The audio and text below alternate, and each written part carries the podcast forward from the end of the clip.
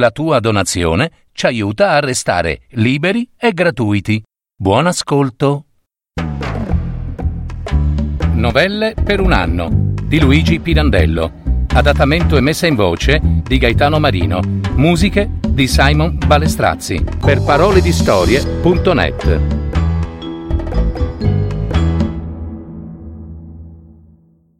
Tu ridi. Scosso dalla moglie, con una strappata rabbiosa al braccio, springò dal sonno anche quella notte il povero signor Anselmo. Tu ridi!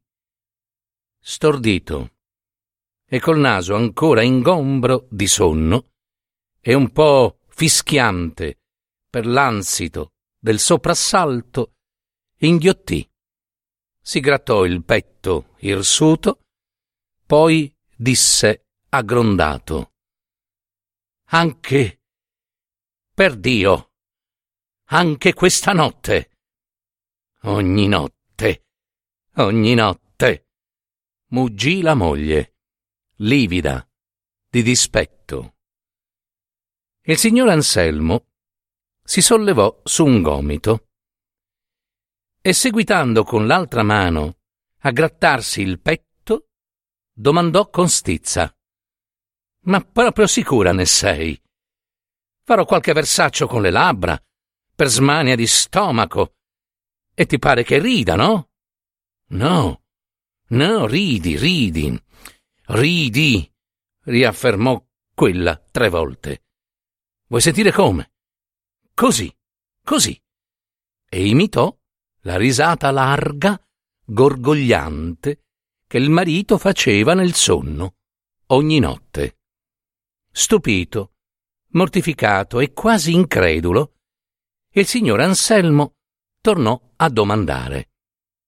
Così, così, così. E la moglie, dopo lo sforzo di quella risata, riabbandonò esausta il capo sui guanciali e le braccia sulle coperte, gemendo. Addio, la mia testa. Nella camera finiva di spegnersi, singhiozzando, un lumino da notte, davanti a un'immagine della Madonna di Loreto, sul cassettone. A ogni singhiozzo del lumino pareva sobbalzassero tutti i mobili.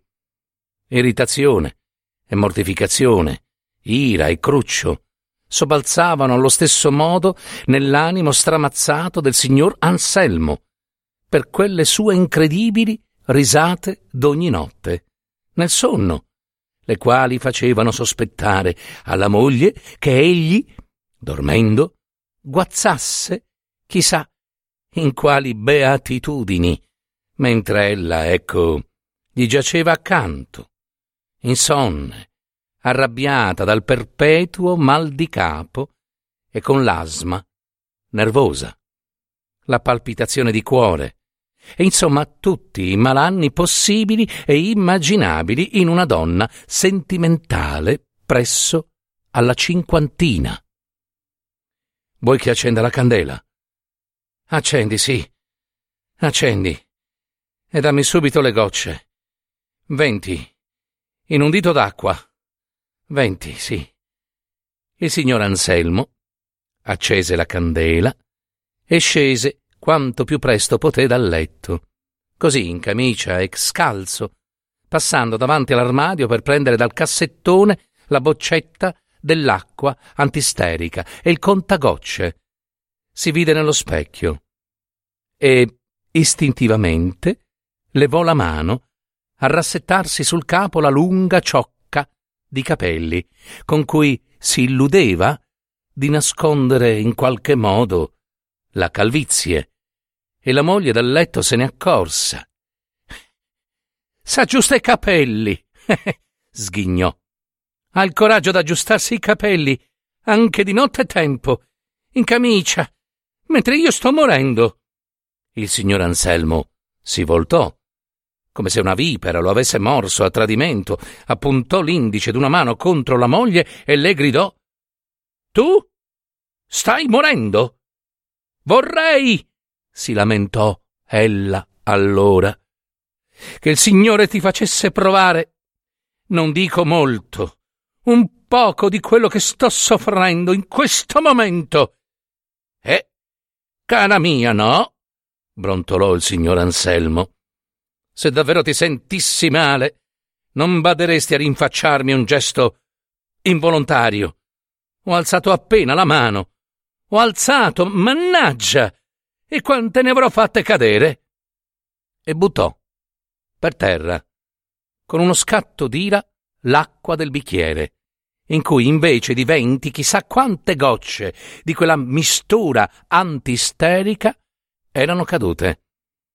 E gli toccò andare in cucina, così scalzo e in camicia, a prendere altra acqua. Io rido. Signori miei, io rido. Eh, diceva tra sé attraversando in punta di piedi con una candela in mano il lungo corridoio. Io rido. Io rido. Un vocino d'ombra venne fuori da un uscio aperto su quel corridoio. Nonnino. Era la voce d'una delle cinque nipotine. La voce di Susanna, la maggiore e la più cara al signor Anselmo, che la chiamava Susì aveva accolto in casa, da due anni, quelle cinque nipotine, insieme con la nuora, alla morte dell'unico figliuolo. La nuora, trista donnaccia, che a diciotto anni gli aveva accalappiato quel suo povero figliuolo, per fortuna se n'era scappata di casa da alcuni mesi con un certo signore, amico intimo del defunto marito, e così le cinque orfanelle di cui la maggiore, Susì, aveva appena otto anni, erano rimaste sulle braccia del signor Anselmo, proprio sulle braccia di lui, poiché su quelle della nonna, afflitta da tutti quei malanni, è chiaro che non potevano restare. La nonna non aveva forza neanche di badare a se stessa. Ma badava, badava, sì, se il signor Anselmo involontariamente alzava una mano a raffilarsi sul cranio i venticinque capelli che gli erano rimasti. Perché, oltre tutti quei malanni, aveva il coraggio, la nonna, d'essere ancora ferocemente gelosa di lui, come se nella tenera età di cinquantasei anni, con la barba bianca, il cranio pelato, in mezzo a tutte le delizie che la sorte amica gli aveva prodigate, e quelle cinque nipotine sulle braccia, alle quali col magro stipendio non sapeva come provvedere, col cuore che gli sanguinava ancora per la morte di quel suo disgraziato figliuolo, egli potesse di fatti attendere a fare all'amore con le belle donnine. Ma via. Non rideva forse per questo? Ma sì, ma sì, e chissà quante donne se lo sbaciucchiavano in sogno ogni notte. Eh. La furia con cui la moglie lo scrollava, la rabbia livida con cui gli gridava Tu ridi! non avevano certo altra ragione che la gelosia, la quale niente, via. E che cos'era? Una piccola, ridicola scheggina di pietra infernale, data da quella sua sorte amica in mano alla moglie, perché ci spassasse, eh sì, a inciprignirgli le piaghe, tutte quelle piaghe di cui graziosamente aveva voluto cospargergli l'esistenza. Il signor Anselmo posò a terra presso l'uscio la candela per non svegliare col lume le altre nipotine ed entrò nella cameretta al richiamo di Susì per maggior consolazione del nonno che le voleva tanto bene. Susì cresceva male. Una spalluccia più alta dell'altra e di traverso, e di giorno in giorno il collo le diventava sempre più come uno stelo troppo gracile per sorreggere la testina troppo grossa. Ah, quella testina di Susì. Il signor Anselmo si chinò sul letto per farsi cingere il collo dal magro braccino della nipote e gli disse Sai, Susì, ho riso. E Susì lo guardò in faccia con penosa meraviglia. Anche stanotte. Eh sì, anche stanotte. Una risatona. basta, basta. Lasciami andare ora. Guarda, vado a prendere l'acqua per la nonna. Dormi, dormi. E procura di ridere anche tu, sai? Eh? Buonanotte. Baciò la nipotina sui capelli, le rincalzò ben bene le coperte e andò in cucina a prendere l'acqua. Aiutato con tanto impegno dalla sorte, il signor Anselmo era riuscito, sempre per sua maggior consolazione, a sollevare lo spirito a considerazioni filosofiche, le quali, pur senza intaccargli affatto la fede nei sentimenti onesti, profondamente radicati nel suo cuore, gli avevano tolto il conforto di sperare in quel Dio che premia e compensa di là, e non potendo in Dio, non poteva per conseguenza neanche più credere, come gli sarebbe piaciuto, in qualche diavolaccio buffone che gli si fosse appiattato in corpo e si divertisse a ridere ogni notte per far nascere i più tristi sospetti nell'animo della moglie gelosa. Era sicuro, sicurissimo il signor Anselmo, di non aver mai fatto alcun sogno che potesse provocare quelle risate, e non sognava affatto, non sognava mai. Cadeva ogni sera, all'ora solita, in un sonno di piombo, nero, duro e profondissimo, da cui gli costava tanto stento e tanta pena destarsi. Le palpebre gli pesavano sugli occhi come due pietre di sepoltura. E dunque, escluso il diavolo, esclusi i sogni, non restava altra spiegazione di quelle risate che qualche malattia di nuova specie, forse una convulsione viscerale, che si manifestava in quel sonoro sussulto di risa. Il giorno appresso volle consultare il giovane medico specialista di malattie nervose, che un giorno sì e un giorno no veniva a visitare la moglie.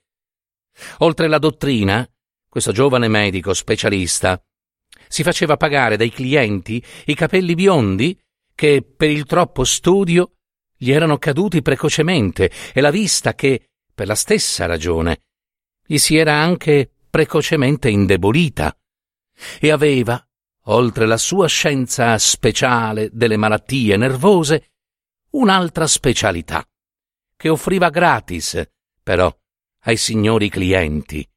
Gli occhi, dietro gli occhiali, di colore diverso, uno giallo e uno verde. Chiudeva il giallo, ammiccava col verde e spiegava tutto. Ah, spiegava tutto lui, con una chiarezza meravigliosa, per dare ai signori clienti, anche nel caso che dovessero morire, intera soddisfazione. Dica, dottore, può stare che uno rida nel sonno, senza sognare. Ah, forte, sa, forte, forte certe risatone. Il giovane medico prese a esporre al signor Anselmo le teorie più recenti e accontate sul sonno e sui sogni. Per circa mezz'ora parlò, infarcendo il discorso di tutta quella terminologia greca che fa così rispettabile la professione del medico e alla fine concluse che no, non poteva stare senza sognare. Non si poteva ridere a quel modo nel sonno. Eh, ma io le giuro, dottore, signor dottore, che proprio non sogno. Non sogno. Non ho mai sognato, non ho ricordo, esclamò stizzito il signor Anselmo, notando il riso sardonico con cui la moglie aveva accolto la conclusione del giovane medico. E no, creda, creda. Così le pare, signore, così soggiunse questi, tornando a chiudere l'occhio giallo e ad ammiccare col verde. Così le pare. Ma lei sogna. Eh sì, è positivo. Soltanto non serba il ricordo dei sogni. Perché ha il sonno profondo, ecco. Normalmente, gliel'ho spiegato, noi ci ricordiamo soltanto dei sogni che facciamo quando i veli, dirò così, i veli del sonno si siano alquanto diradati. Dunque rido dei sogni che faccio? Ah, senza dubbio. Senza dubbio, sogna cose liete e ride. Ah, che birbonata! scapò detto allora al signor Anselmo. Dico esser lieto, almeno in sogno, signor dottore, e non poterlo sapere. Ma scusi, ah perché io le giuro che, che non ne so nulla. Mia moglie mi scrolla, mi sgrida, tu ridi!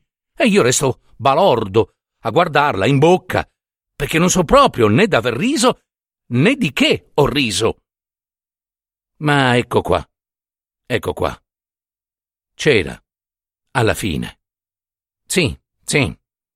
Doveva essere così. Provvidenzialmente la natura, di nascosto, nel sonno, lo aiutava.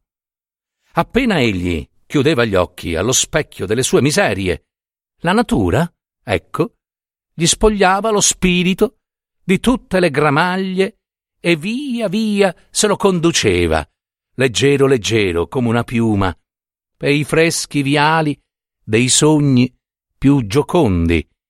Gli negava è vero, crudelmente, il ricordo di chissà quali delizie esilaranti, ma certo, a ogni modo, lo compensava, gli ristorava inconsapevolmente l'animo, perché il giorno dopo fosse in grado di sopportare gli affanni e le avversità della sorte. E ora, ritornato dall'ufficio, il signor Anselmo si toglieva sulle ginocchia Susì, che sapeva imitar così bene la risatona che egli faceva ogni notte, per averla sentita ripetere tante volte dalla nonna. Le accarezzava l'appassito visetto di vecchina e le domandava Susì, e come rido? Su, cara, e fammela sentire la mia bella risata.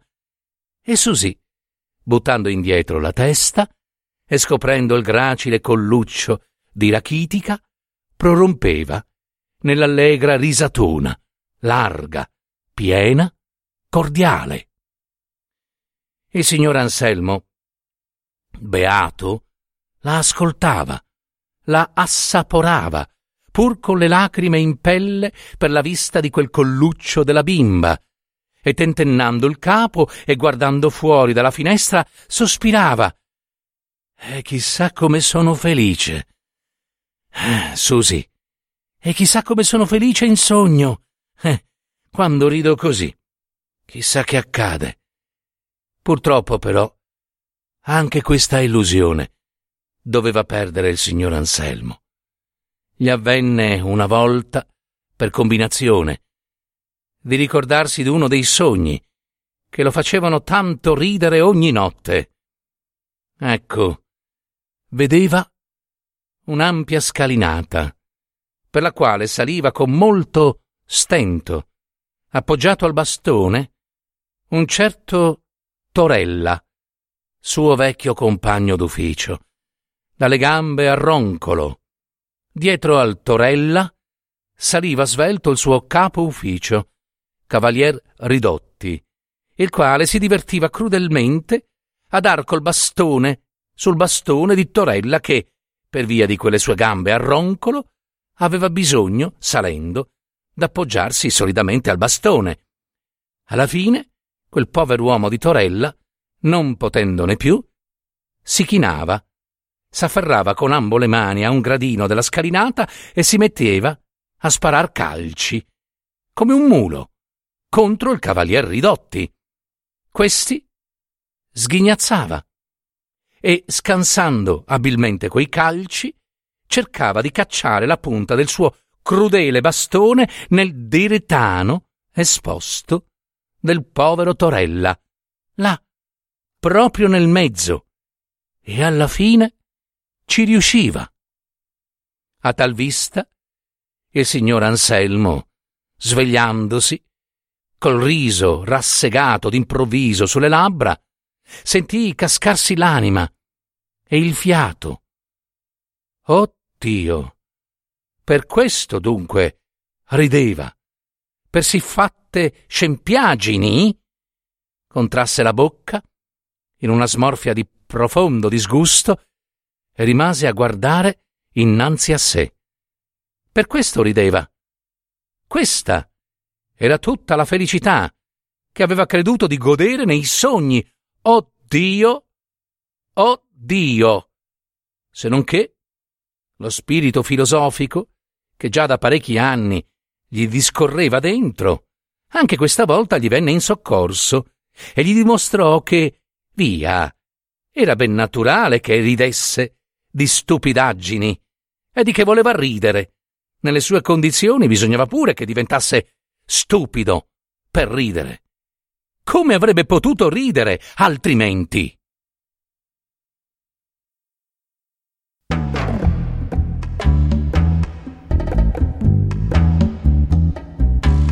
Avete ascoltato? Novelle per un anno di Luigi Pirandello. Adattamento e messa in voce di Gaetano Marino. Musiche di Simon Balestrazzi. www.paroledistorie.net